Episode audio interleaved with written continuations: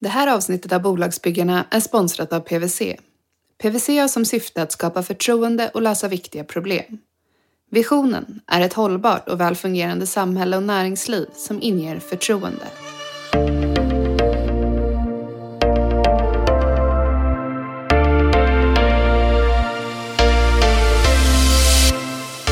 Det här är Bolagsbyggarna, en podcast där vi ställer raka och personliga frågor om hur det verkligen är att bygga bolag.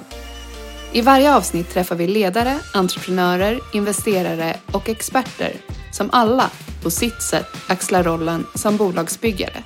Våra gäster får svara på vilka affärsmöjligheter de är på jakt efter, vilka samhällsförändringar som riskerar att äventyra deras bolag och vad som håller dem vakna om nätterna.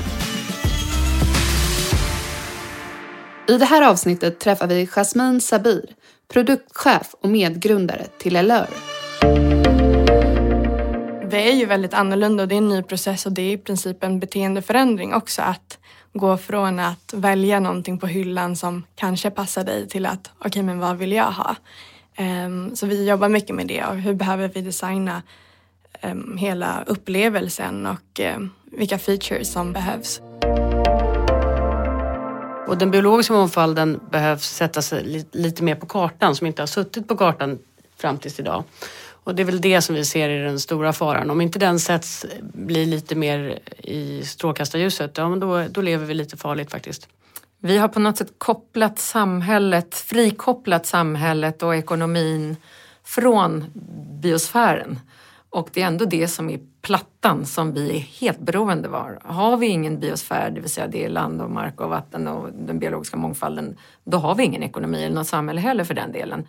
Och det där var Finin Försteg och Carolina Sachs, grundare av Martas Explorers, som är våra gäster i studion.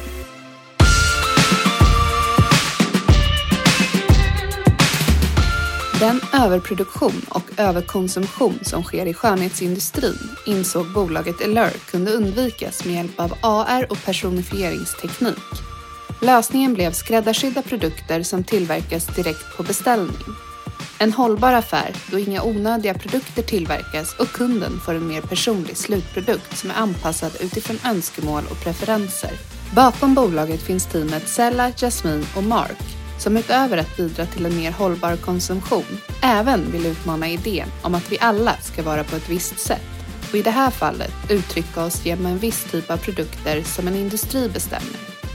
I oktober, mitt i en pandemi, lanserades deras första produkt skräddarsydda läppstift on demand. Ja, hej. Eh, jag heter Jasmin och eh, jag är medgrundare och produktchef på LR. Och eh, just nu är vi i vårt labb i, på Södermalm i, i Stockholm. Superkul att vi fick komma hit och träffa er. Jättekul att ni ville komma.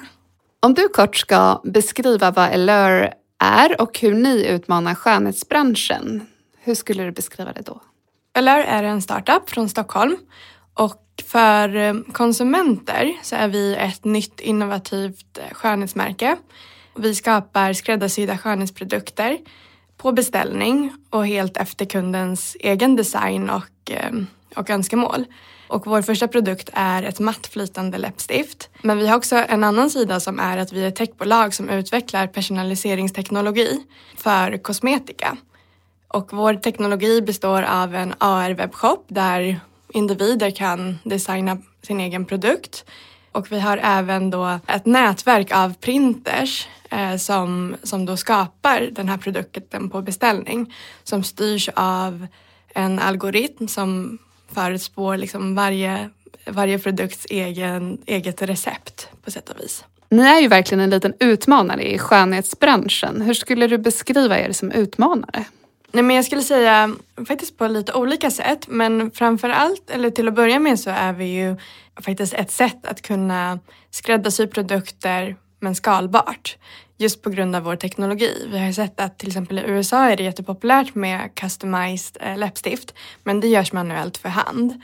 Men dels att vi har teknologi så att vi kan erbjuda det skalbart eh, och då att vi liksom ja, men endast vi skapar produkter efter kundens egna önskemål och på liksom fem minuter. Och den här processen gör att vi, liksom, vi kan utmana skönhetsindustrin på det sättet att vi bidrar till mer inkludering jämfört med brands som kanske erbjuder fem, tio eller kanske till och med hundra olika färger av läppstift eller foundations så kan vi liksom erbjuda 10 000 färger. Så alla kan verkligen hitta någonting för dem. Eh, men också att vi gör det på ett mer hållbart sätt. All produktion sker liksom on demand, efter beställning. På det sättet kan vi både tackla liksom överproduktion i, som faktiskt massproducering leder till eh, i skönhetsindustrin men också liksom överkonsumtion hos kunder eh, där man köper produkter som man sen inte vill ha. Så om jag som kund vill beställa ett läppstift, hur går det till? Ja, så just nu så har vi då utvecklat LR online. Så du går in på lr.se, eh, klickar in på liksom produktsidan och börjar skapa din egen produkt. Eh, och där kommer du då utifrån liksom din hudton matchas du med en modell och du leker runt liksom med olika färgkategorier. Som du är ute efter ett rött läppstift eller kanske ett eh, liksom nude eh, läppstift som ser ut som din läpp. Så trycker du på den kategorin, du utforskar olika färger Eh, du kan förändra tonen på den här färgen om du vill ha den varmare, kallare eller liksom mörkare eller ljusare. Och därefter så lägger du din beställning på din färg och den kommer då skapas inom, liksom, ja, vi processar och det så fort som möjligt men oftast inom tre dagar och sen har du det på posten. Det är riktigt coolt att man kan få ett läppstift helt skräddarsytt efter sig själv så snabbt ändå. Mm, verkligen. Vart på er resa skulle du säga att ni befinner er med LR just nu? Eh, vi lanserade vår produkt för ungefär en månad sedan eh, och då är det vår första produkt som är ett flytande liksom, matt läppstift. Så det är ju som ett vanligt läppstift men i flytande form. Och eh, vi har liksom haft, ja, börjat sälja produkter, leverera ut det till våra första kunder. Eh, vi gjorde en pre-order under sommaren så vi hade ett gäng, ungefär 100, 100 kunder som förbeställde och nu är vi liksom i, i en fas, vi, vi utvecklade allting online just på grund av corona.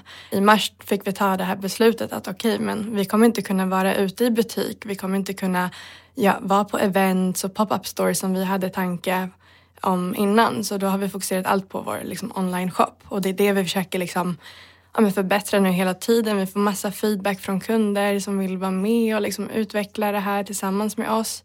Och eh, ja, bara hitta liksom hur vi ska... Det är ju väldigt annorlunda och det är en ny process och det är i princip en beteendeförändring också att gå från att välja någonting på hyllan som kanske passar dig till att okej okay, men vad vill jag ha?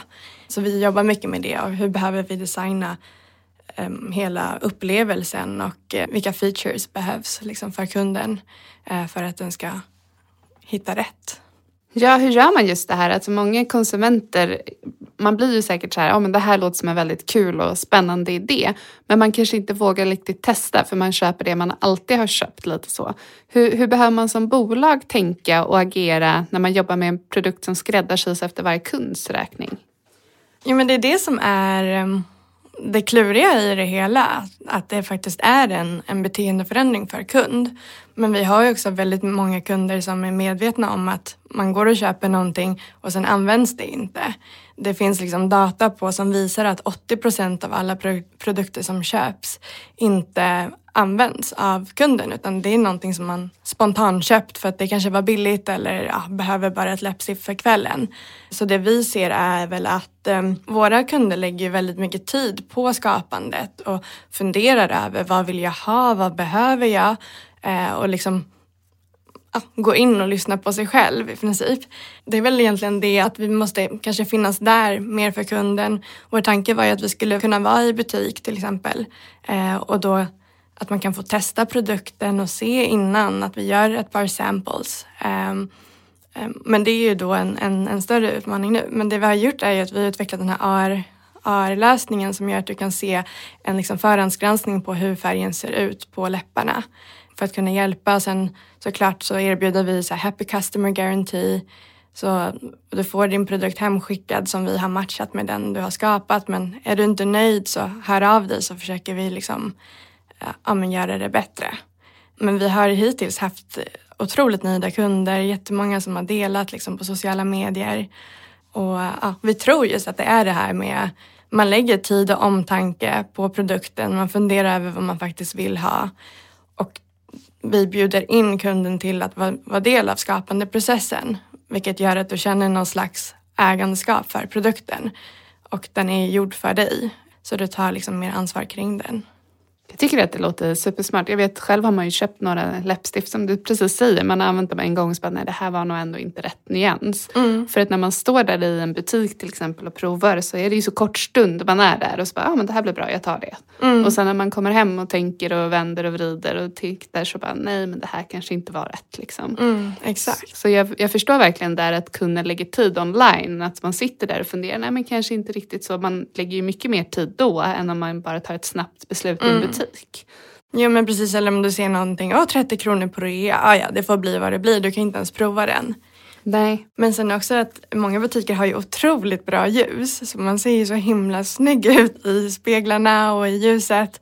Och sen när man liksom kommer hem och är ute så blir det helt fel. Men det är självklart en utmaning. Du beskriver ju att ni har fått en del feedback efter lanseringen. Hur skulle du säga att det, det togs emot? Hur, hur har folk reagerat? Vad har ni fått för form av kommentarer. Mm. Det där var jättespännande. För när man sitter där och skapar produkten, alltså vi har ju vår printer som liksom skapar produkten. Men vi sitter ju och kollar den i olika ljus och matchar och man försöker fundera på liksom, man får kundens namn och ah, liksom går in. Det blir väldigt personligt. Det känns som att man känner den här kunden och sen skickar man produkten till den och bara väntar spänt på liksom, oh, ska den dela? Men vi har fått otroligt liksom, delningsrate på sociala medier. Liksom typ 60 procent postar och titta jag har gjort mitt customized läppstift och mm, bara liksom av eget eh, för att de själva vill dela det. Eh, sen så har vi följt upp mycket med liksom service och har ja, men fått superbra feedback därifrån men också liksom att vi försöker ja, men hitta vad vi kan förbättra och så vidare. Men många är väldigt nöjda. Hur tänker ni framåt? Hur ska ni eh, knipa marknadsandelar och eh, ska ni springa fort eller ska ni ta det lite långsamt och vänta in eh, ännu mer tekniklösningar eller vad är, vad är planen framåt? Exakt.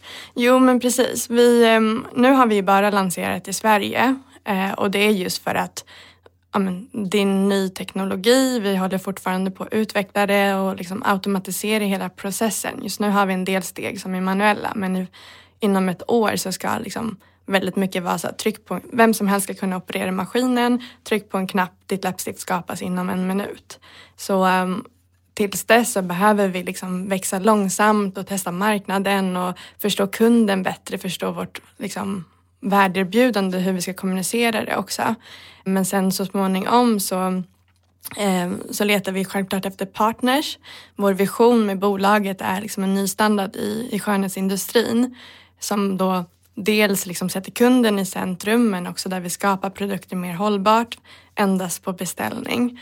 Och för att vi liksom ska kunna göra, förändra skönhetsindustrin Eh, så behöver vi också vara flera som, som gör den här förändringen. Och där ser vi att vi har ju teknologin som möjliggör det här och att det är också teknologi som är intressant för andra bolag. Eh, så om vi hittar partners som vill vara del av eller som vill använda vår teknologi, kanske genom licensiering, så kan vi självklart växa mycket snabbare.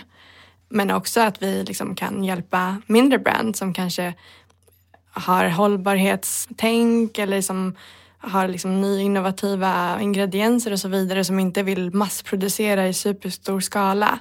Att vi kan vara men som en liten fabrik för dem också via vår teknologi. Smart. Kommer ni göra fler produkter, inte bara läppstift framåt kanske? Absolut, absolut. Eh, läppstift var liksom första produkten vi valde att göra. En väldigt liksom symbolisk produkt som i princip alla har provat och använder. Självklart inte alla, men det är liksom kanske den första sminkprodukten som du faktiskt provar eh, och använder. Um, så vi börjar där, men sen i och med att vi har flytande produkter så kan vi ju ja, men gå över till liksom eyeliners och liksom flytande ögonskuggor. Foundation är ett superstort problem att hitta rätt liksom, ton och nyans. Men också eh, andra typer av produkter som liksom hudvård och schampo och allt möjligt. Vi hoppas ju att vi kanske nästa år kan få se det i butik också. Att man liksom kan komma in i en butik och kanske träffa dig eller någon annan från Allure och eh, få göra sitt eget läppstift och se hur det går till. Får man det? Ja, verkligen. Det var ju faktiskt det som var tanken att vi skulle göra när vi släppte produkten. Ehm, men vi tvingade fram vår webbshop och digitala liksom, online-lösning via corona för vi var osäkra på om vi skulle ha möjlighet. Men självklart, vår tanke är att vi ska liksom, i alla fall ha events och pop-up stores där man kan komma och känna på produkten och få se det skapas. Och, men också att vi kan bjuda in till labbet och liksom behind the scenes. Vad tycker du personligen har varit tuffast på den här resan med Allure? Jag skulle säga att det är liksom saker som man behöver göra eller som man känner åh det här hade varit bra och jag vill att det ska se ut på det här sättet. Det tar liksom aldrig slut. Men vi har ju begränsat med tid och resurser så det handlar hela tiden om att prior- prioritera. Och där blir det liksom det svåra, okay, men vad är rätt sak att prioritera? Är det rätt sak att prioritera exakt var loggan ska sitta? Eller behöver vi liksom prioritera, okej men vi måste förstå hur vi ska kommunicera den här produkten eller vi behöver lösa färgalgoritmen. Eh, så det är ett hav av, av saker som vi behöver göra och hela tiden prioritera rätt skulle jag säga är det som liksom, ja men varit liksom tuffast. Att kunna på något sätt liksom släppa perfektionismen eh, och vara okej med att okej, det här får vara good enough. Och eh, ja, men det är svårt för man vill ju, man har ju en vision och hur saker och ting ska se ut och så vidare. Eh, men man får liksom försöka hitta de nycklarna som gör att okej, men nu förstår kunden vad det är vi gör, nu förstår kunden, nu kan kunden få rätt produkt och sen så, så småningom så bygga på det liksom med tid. Men att man hela tiden kanske i sitt huvud är ett år fram i tiden eller ännu längre. Men produkten är lite efter. liksom. Jag, jag känner igen mig i det där, där man, ska vara, man får försöka vara nöjd där man är. Liksom. Mm, Men man, vill, man vet ju vart man vill Mm. och man är ju inte riktigt nöjd förrän man är där. Precis. De säger ju att man ska ju skämmas för sin produkt. Eh, ja. Annars har man släppt det för sent. Eh, men jag är faktiskt väldigt stolt över vad vi har gjort. Självklart finns det förbättringsmöjligheter men det kommer med tid och feedback också. Så fantastiskt roligt att vi fick komma hit och hälsa på er idag. Lycka till framåt! Tack så jättemycket. Tack för att ni ville komma.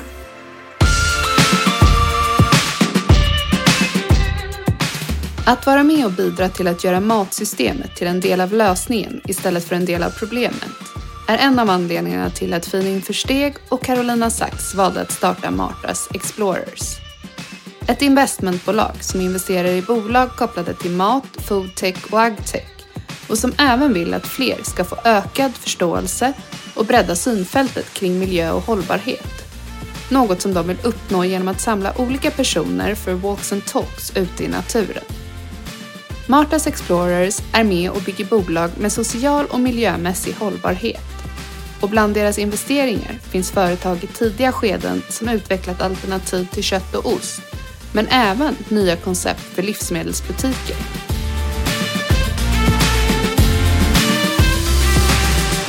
Varmt välkomna till Bolagsbyggarna Carolina och Finin. Så roligt att ha er här. Kan inte ni lite snabbt berätta vad er bakgrund och hur kom det sig att ni har startat Martas Explorer? Det är en jättebra fråga. Ehm, ja, alltså jag har varit aktiv nästan hela mitt liv inom finansbranschen och även inom NGOs och eh, är en eh, hobbyodlare av rang. Har alltid fascinerats av eh, hur ett litet, litet frö kan växa och bli mat. Och sen har jag känt Carolina också en större del av mitt vuxna liv. Lite längre än så faktiskt ändå. Så att vi kom på att tillsammans skulle vi vara lite dream team faktiskt. Mm, och jag har jobbat med hållbarhetsfrågor i princip hela mitt eh, vuxna liv. Tittat mycket och satt fart på innovativa lösningar inom hållbarhetsområdet. Eh, och vad vi vill göra med Martas är att vi vill bidra till att göra matsystemet till en del av lösningen istället för en del av problemet. Och om man ser på livsmedelsproduktionen så står det ungefär, om man tittar på klimatfrågan, så står det ungefär för 24 procent av utsläppen via då avskogning, jordbruk och djurhållning. Så det är bara ett exempel. Spännande angreppssätt är att ni vill göra det till en del av lösningen istället för att bara se det som ett problem. Det tycker jag är en klockrent sätt att hantera utmaningen på. Det här namnet, Martas Explorers, var kommer det ifrån? Ja, det är en gammal eh, kvinnlig släkting som heter Martha så vi går i hennes fotspår. Hon var lite småmodig sådär så vi går i hennes fotspår och därav namnet. Sen gillar vi ju också att explora. Ja. Så att vi gör eh, även, eh, förutom med investeringar så gillar vi också att utforska naturen i eh, hållbarhetens namn kan man säga. Vi gör walk and talk. För vi vill inte bara sitta på kontoret åtta timmar om dagen. Och där försöker vi liksom samla människor i olika sakfrågor som vi går och pratar med varandra när vi går. Och de här samtalen, vad kan de leda fram till? Förhoppningsvis att eh, kanske finansfolk får en större förståelse och också kontakter till att börja jobba, förstå naturbaserade lösningar eller eh, ja, det kan vara både sociala och hållbara, alltså sociala och miljömässiga frågor som vi tar med. Bredda sin, sitt synfält för det kan vara rätt svårt ibland när man arbetar. Hur upplever ni att intresset är?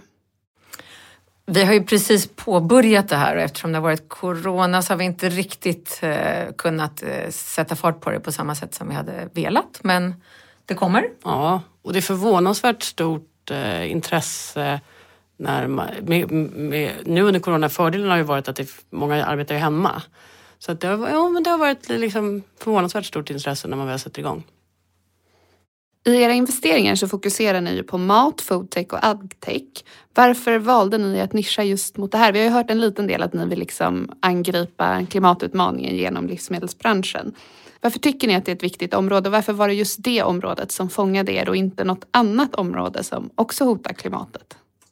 Det är ju lite, nu, nu överdriver jag lite, men löser vi maten så löser vi också en stor del utav eh, hållbarhetsutmaningarna. Det är ju mycket som är kopplat både till såklart vår livsmedelsproduktion, men också kopplat till hälsa, som också är en stor del av ekonomin. Eh, och vad som är hållbart för oss, det vill säga det vi äter, måste också vara hållbart för planeten. Och det är en väldigt stor produktion, eller liksom stor del. Eh, och vi ser också att det är våran efterfrå- ohållbara efterfrågan på mat, vatten och andra resurser som har drivit utvecklingen till den plats där vi befinner oss idag. Och det är också så att vi har, det finns något som heter Planetary Boundaries eh, där man har tagit fram en någon slags Safe Operating Space for Humankind och många av de här boundaries, där en är klimatet bland annat och en annan är biodiversitet som båda har överskridits, är just kopplade till vår ohållbara efterfrågan på resurser som mycket är kopplat till mat. Men sen så hänger också matfrågan väldigt nära ihop med energifrågan, plastfrågan. Så att allt hänger ihop i, liksom, i en härlig sörja i, i bioekonomin och vi ska nu gå från en fossilbaserad ekonomi till en biobaserad och då är det många frågor som har samma ursprung. Sen så finns det ju med mat, det relaterar ju de flesta människor till rätt lätt.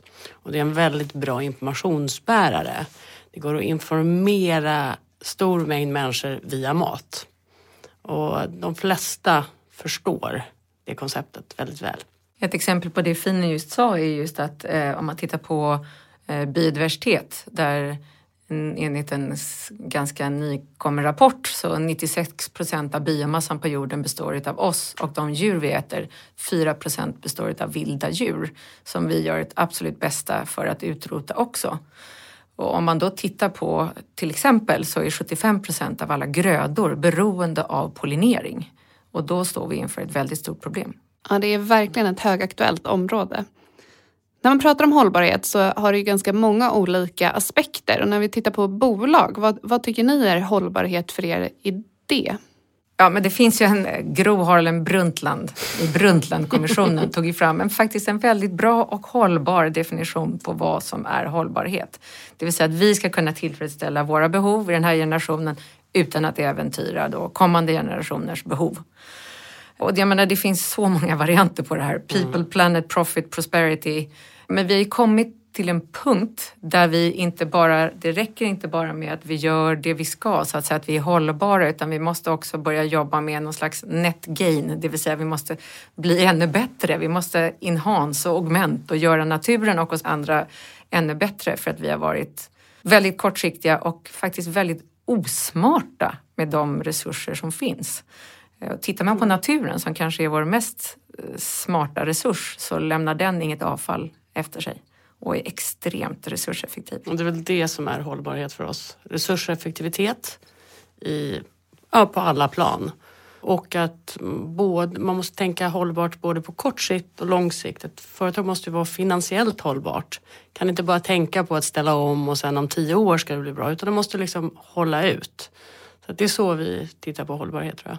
Och det är väldigt vanligt nu om man har gjort länge, vilket många bolag gör, är jätteduktiga och gör saker lite bättre. Men vi måste också ifrågasätta, gör vi rätt saker?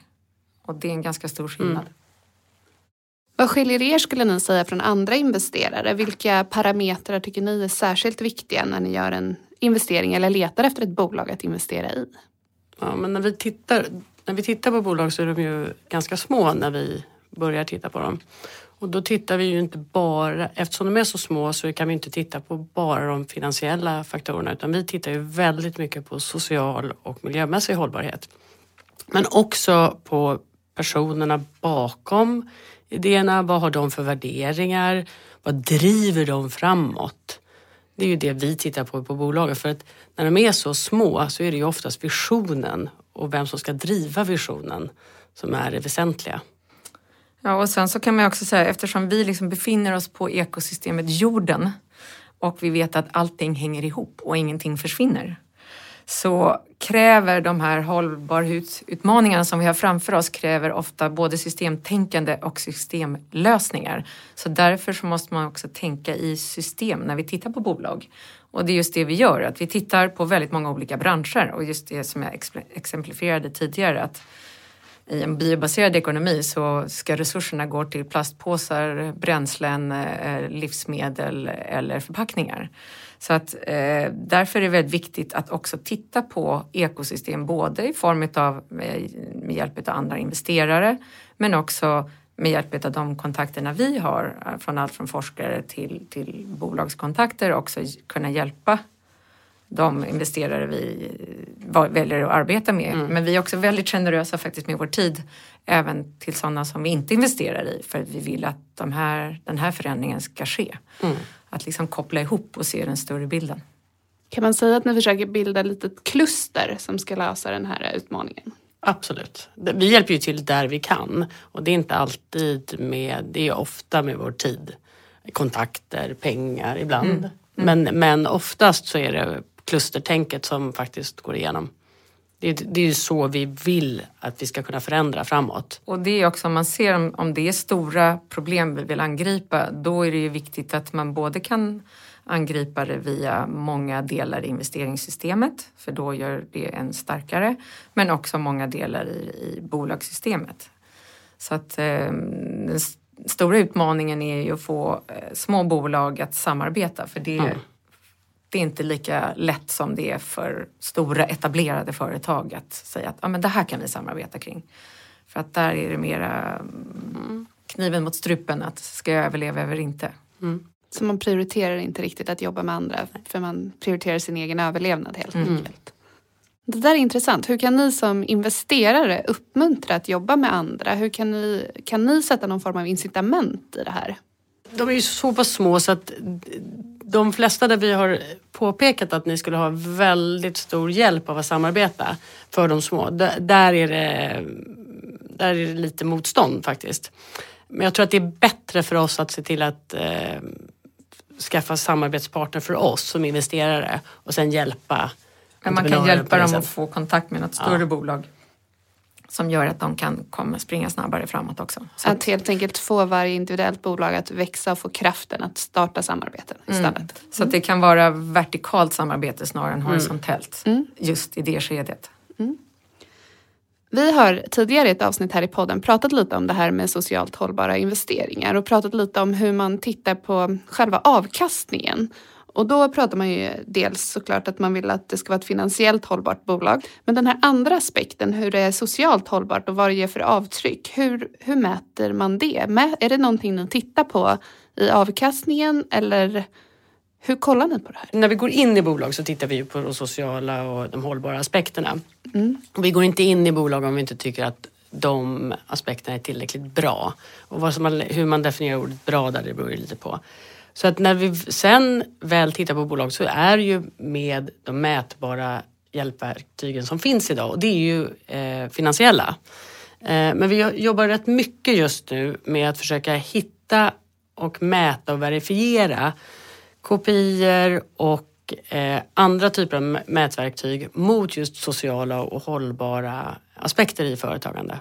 Och vi har tittat, framförallt har vi tittat på sistone mycket kring eh, biodiversitet som jag nämnde tidigare. Eftersom det är en central fråga att hur ska man kunna mäta det? Och det är ju massa rapporter på gång nu.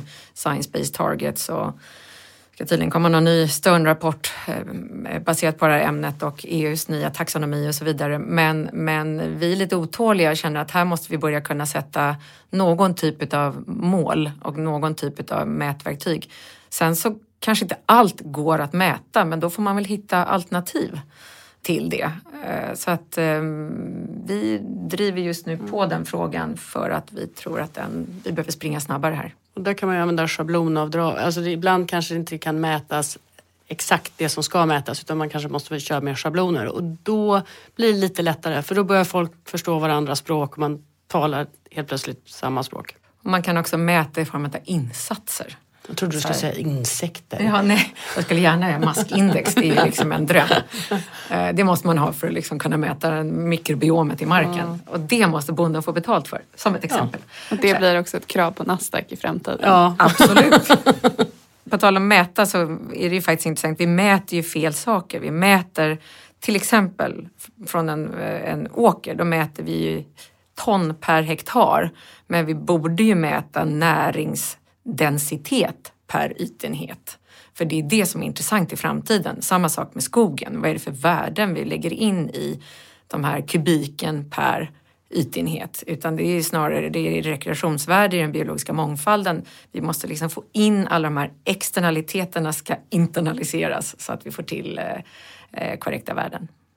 Det är spännande det där och sen så också koppla kanske det monetära värdet till det där. Att man förstår värdet av att ha en jordåk till exempel med högre näringsvärden som kommer förmodligen göra att du kanske får ut mer eh, i slutändan ur den. Det är väldigt intressant det där, för kan man hitta den kopplingen då blir det helt plötsligt spännande på ett annat sätt än vad det kanske är att säga jag räddar världen. Ja men mm. här räddar vi världen och genererar avkastning i form av både pengar men också mer mat eller vad det nu men, kan vara. Både kortsiktigt och långsiktigt. Där. Mm. Och det är också lite, man, vi brukar säga ungefär så som människor bryr sig om håll, hållbarhetsfrågan är liksom in you, on you, around you. Så att det är klart att det främsta, det vi stoppar i oss är det man bryr sig mest om. Så om jag skulle säga att man är i allmänhet mer intresserad av hälsa än av hållbarhet. Men om man då kan bevisa att ja, den här nutritionstäta eh, jorden ger nutritionstäta växter som sen kopplar till din hyperpersonaliserade diet som gör att du kan leva längre så kommer det bli högintressant. Mm. Mm. Leva längre är alltid ett bra mål. Ja, det är alltid en bra morot ja. att eh, locka människor med. Ni har investerat i en hel del olika alternativ för kött och ost och sådana saker. Hur, hur mottaglig skulle ni säga att marknaden är för den här typen av produkter? Skiljer det sig i Sverige till exempel mellan stad och landsbygd eller mellan olika länder i Europa eller världen? Alltså, om vi nu ska bli 10-11 miljarder här 2050 och man räknar med att eh, efterfrågan på protein kommer gå upp med 70 procent och jobbat mycket med antibiotikaresistensfrågan och tyvärr då eh, ofta eh, ökar efterfrågan på antibiotika för att mycket går till djuren. Då är ju de alternativen som kommer fram nu har ju, det har ju, ska vi säga att hela vegomarknaden har ju vuxit explosionsartat de senaste åren, både med allt som vi känner till, liksom Beyond Burger och, och labbaserat och eh, hela det här precision biology-området. Så att jag skulle säga att det är en, det kommer bara bli mer en del av lösningen är att äta mindre kött för att få bukt med hållbarhetsproblematiken. Och fler människor har ju blivit flexitarianer. Mm. Alltså, det, är en större, det är lättare att vara vegetarian idag än vad det var kanske för 20 år sedan. Och det är inte bara ett storstadsfenomen, det är även lättare på landsbygden idag. Sen är det ju för konsumenter så är det ju ofta convenience och price som styr. Så att om alternativen är för dyra, då är det svårt att få en omställning för konsumenten. Men så länge som alternativen är, ja, finns där och de är billiga, då, då tror jag konsumenten absolut är villig att ställa om. Och det ska vara lätt att göra rätt. Ja. Sen så tror jag absolut att det är en, eh, i viss mån, en generationsgap eh, som finns. Samtidigt så ju äldre man blir då är man ju, känner man när man är 70 att men jag är intresserad av att leva 20 år till så då kanske man är ännu mer intresserad av att äta Och när man är 90 vill man också leva, ja. 20 år till. Jag tror att det där kan nog eh, jämnas ut ganska mycket faktiskt. Hur får man människor att ändra just en matkultur och beteende? Jag vet ju att vi i startup-världen så har man ju kollat på Spotify. De har ju ändrat hur vi lyssnar på musik. Men hur blir man liksom nästa Spotify inom matkulturen? Vad, hur, hur jobbar man med det? Det får du fråga Oatly om. Ja, ja det. Men är det liksom...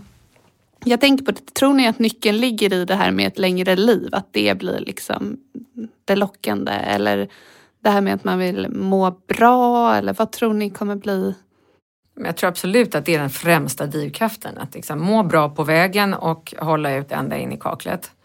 Eh, och, och så ska det vara lite kakelväggen gott. är ganska långt ja. bort. Och, och sen måste det vara gott. gott. Det får inte, och gott är ju ett konstigt ord för det har ju visat sig att det är ju väldigt olika.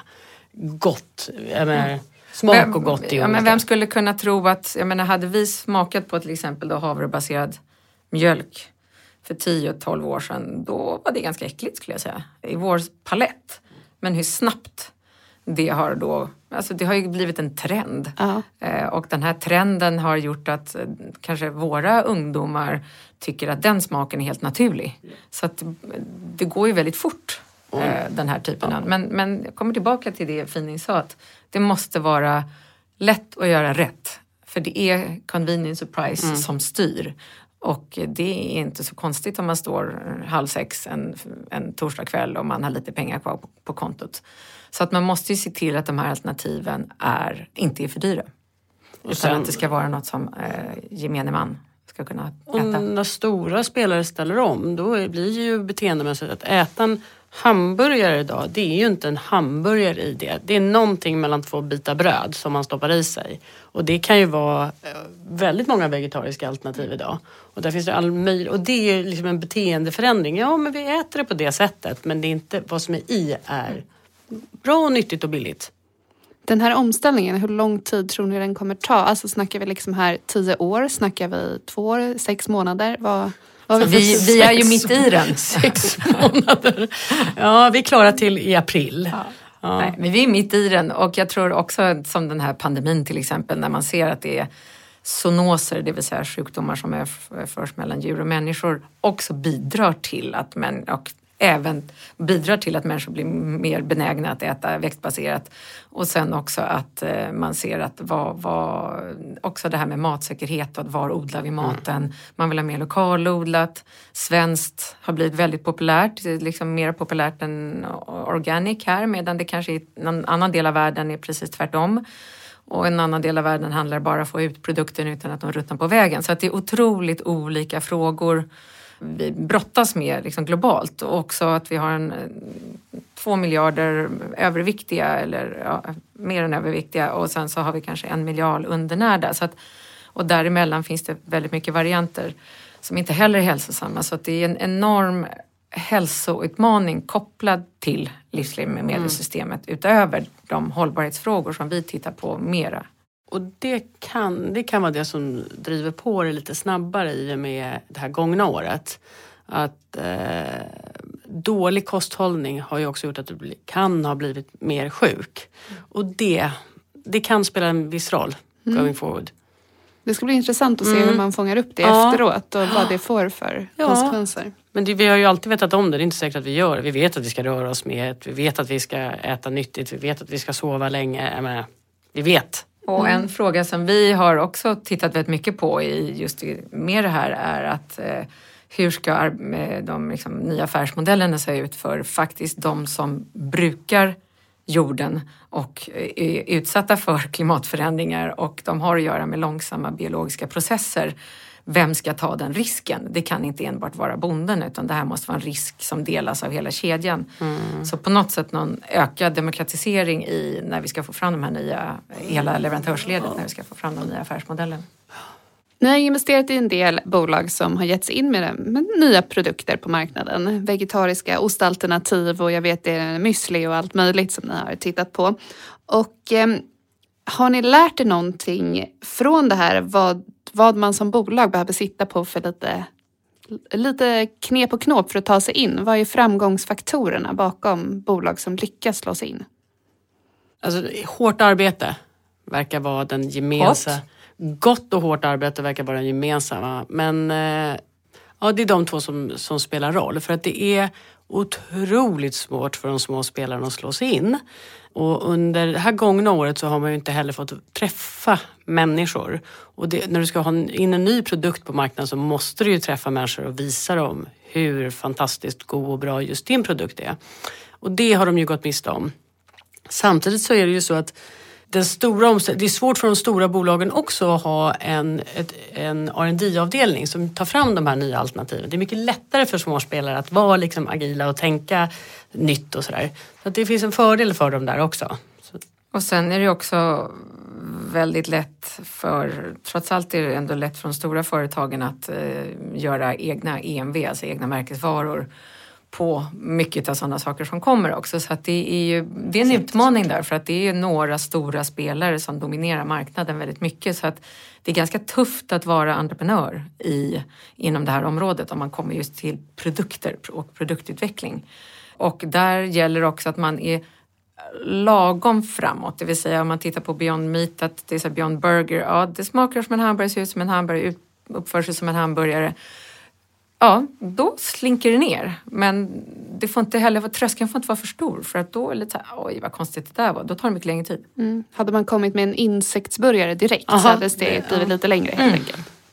Mm. Tror ni att det gynnar ett sånt här företag att ha flera produkter eller räcker det med en? Det är både och. Mm. Alltså det kan både ta bort fokus från den produkten som funkar och det gäller verkligen att få traction på den mm. första produkten som funkar. Sen är det ju specialkunskap. Alltså varje produkt har ju sin försäljningskanal och till slut så blir det ju väldigt eh, nischat. Frysta produkter, torra produkter, kylda produkter och kedjorna kring de här. För vissa har det varit bra, för vissa har det varit mindre bra. Mm. Och jag tror också som beroende på, det finns ju också många vad ska man kalla dem för, ingrediensbolag som gör byggstenar till mat. Eh, de har ju mycket egentligen större potential att eh, kunna gå in i vilka produkter som helst. Så att eh, det beror lite grann var i kedjan man befinner sig. Det, det kan man ju säga, det är svårt att slå sig in på de stora ställena. Ja, det är många produkter som inte funkar. Tycker ni att vi i Sverige är bra på innovation inom det här området eller kan vi bli bättre? Bättre kan man alltid bli men Ja, det är, rätt, det är rätt mycket olika alternativ där ute. Det är många nya produkter. Eh, det verkar, alltså det är många som är marknadsföringsmässiga nya produkter. Men det finns ju en uppsjö av små, små entreprenörer där ute. Frågan är ju om de kan få upp produktionen till att det ska bli liksom för oss alla. Så att det är inte... Det är liksom vissa saker ekosystemdelar som inte finns. Eh, om man tittar till exempel på vi har massor med fina baljväxter, svenska gamla liksom, kultursorter. Allt från eh, gråärtor till gotlandslinser till ja, det finns massa intressanta och lupiner och så vidare eh, som man kan börja använda så mycket istället för att importera kikärtor och, och sånt från, från, andra länder och edamamebönor och så vidare.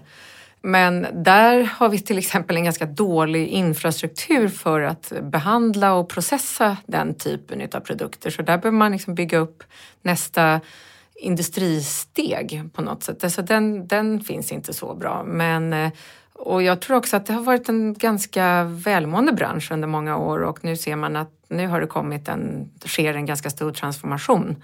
Så då skulle jag säga de senaste åren har det satt väldigt fart.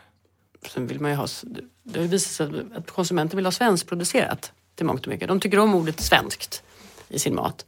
Men då måste ju också produceras här och det, är inte, det finns inte, den, den eh, kapaciteten finns inte. Tror ni att det finns ett intresse att bygga ut den kapaciteten? Det tror jag. Ja, Absolut, jag. det tror jag. Eh, jag menar, det var ju stora artiklar här nu, om, nu i samband med pandemin också om vår eh, livsmedelssäkerhet och hur den ser ut. Mm. Och jag tror inte att vi kommer sitta...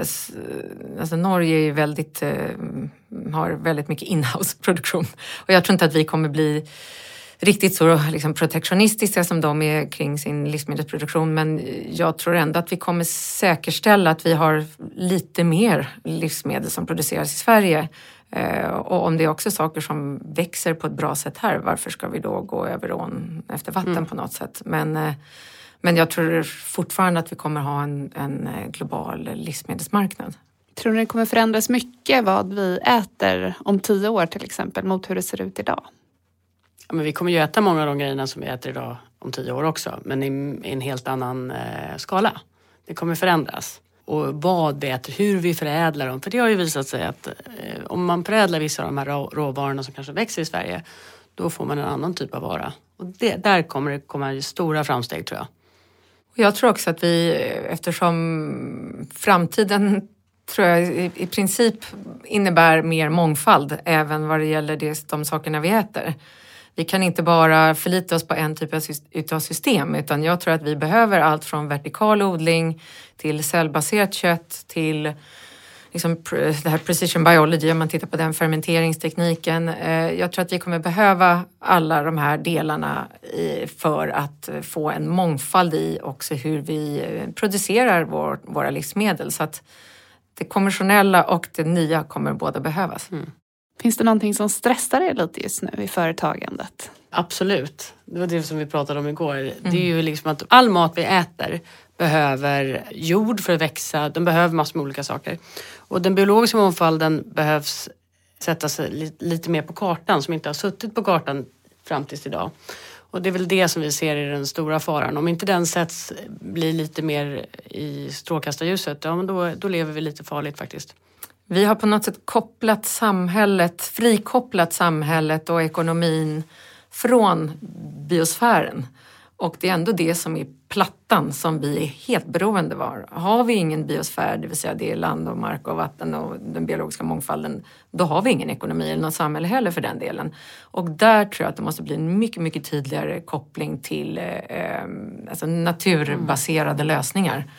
För att vi är helt beroende och jag tror det var World Economic Forum som eh, också tar fram i deras Global Risk Landscape Report där det också att de eh, risker som har störst eh, sannolikhet att inträffa och också som får störst impact är just de som är naturrelaterade, mm. de riskerna. Så att där har vi en potentiellt, det håller oss vakna på nätterna. Ja, och där skulle vi verkligen vilja se flera små bolag som satsar på det här området. Och stora också.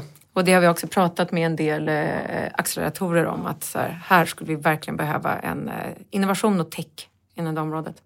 Så det är lite dröminnovationen som ringer just mm. nu är den typen av företag mm. som jobbar med att eh, kanske stärka de här områdena. Mm. Och jag menar, globalt så finns det ju hur mycket som helst att göra det på det området. Har ni något exempel på ett sådant bolag som ni tycker är, har gjort det där väldigt bra inom något visst? Finns ett amerikanskt bolag som heter Indigo Ag Eh, som jobbar med både kolinlagring i mark men också kring mikrobiomet i marken. De är jätteduktiga. Alltså det finns ju massa bolag som är duktiga på det. Men sen finns det ju Perfect Day. De har tagit fram eh, eh, mjölkprotein och kan sätta in det så du kan i princip producera mm, mjölk utan kor. Och sen, eh. finns det ju, sen finns det ju eh, miljömatematik i Sverige som har tittat på, de kör en schablon nu hur mycket bonden ska få betalt för att de drar ner koldioxid i marken. Men följd, alltså deras uppföljning ska bli att de tittar på vatten 2021 och biologisk mångfald 2022 och hittar en betalningsmodell kring det här mellan företag och jordbrukare. Mm. Så det finns, men det är inte jätte... Och de är inte klara än. Nej. De är inte färdigutvecklade. Och sen har vi... Jo, vi vill komma, komma att tänka på Microsoft. Ja, men det är drömbolaget. Ja, de har ju tagit fram Planetary Computer. Och den vill vi gärna att den blir klar. För då skulle man kunna googla på en... Ett AI för planeten är det. Ja, det är deras tanke. Jag tror bara att de har haft det som vision. Jag har inte sett den på riktigt. Men det skulle vara att man på en plats kan googla hur biologisk mångfald på den här platsen kan påverkas om du bygger, energi, transport just kring den platsen. Så om du googlar Odenplan så får du att ja, men du kan inte bygga pendeltågstationen där för det bor massor med maskar just där och de maskarna ja. Måste vi ha för att det här ska fungera? Måste vi ha för att det. Sjukt spännande. Och om vi nu ska bygga pendeltågstationen där, hur gör vi det på bästa sätt? Ah. Så, det är den. så Microsoft skulle vi gärna träffa. Smart. Mm. Det förstår jag. Mm. Eller att de bara tar fram den här planetary computern, det räcker också. Hörrni, ett stort tack för att ni gästade podden Bolagsbyggarna. Det var superintressant område att få prata om med er. Om det märks verkligen att det här är någonting som ni har stenkoll på. Det ska bli kul att följa er framåt. Tack så mycket. Tack. Tack. Tack för att du har lyssnat på Bolagsbyggarna med mig, Camilla Ljunggren. Bolagsbyggarna är en podcast som produceras av Business Challenge. Business Challenge fungerar som de flesta små venture capital-bolag. Vi har ett stort flöde av startups och väljer ut de mest spännande företagen med störst potential för tillväxt. Vi investerar i kunskap, kompetens och kontakter genom vårt unika näringslivsnätverk. Ansök till vårt affärsutvecklingsprogram med ditt företag.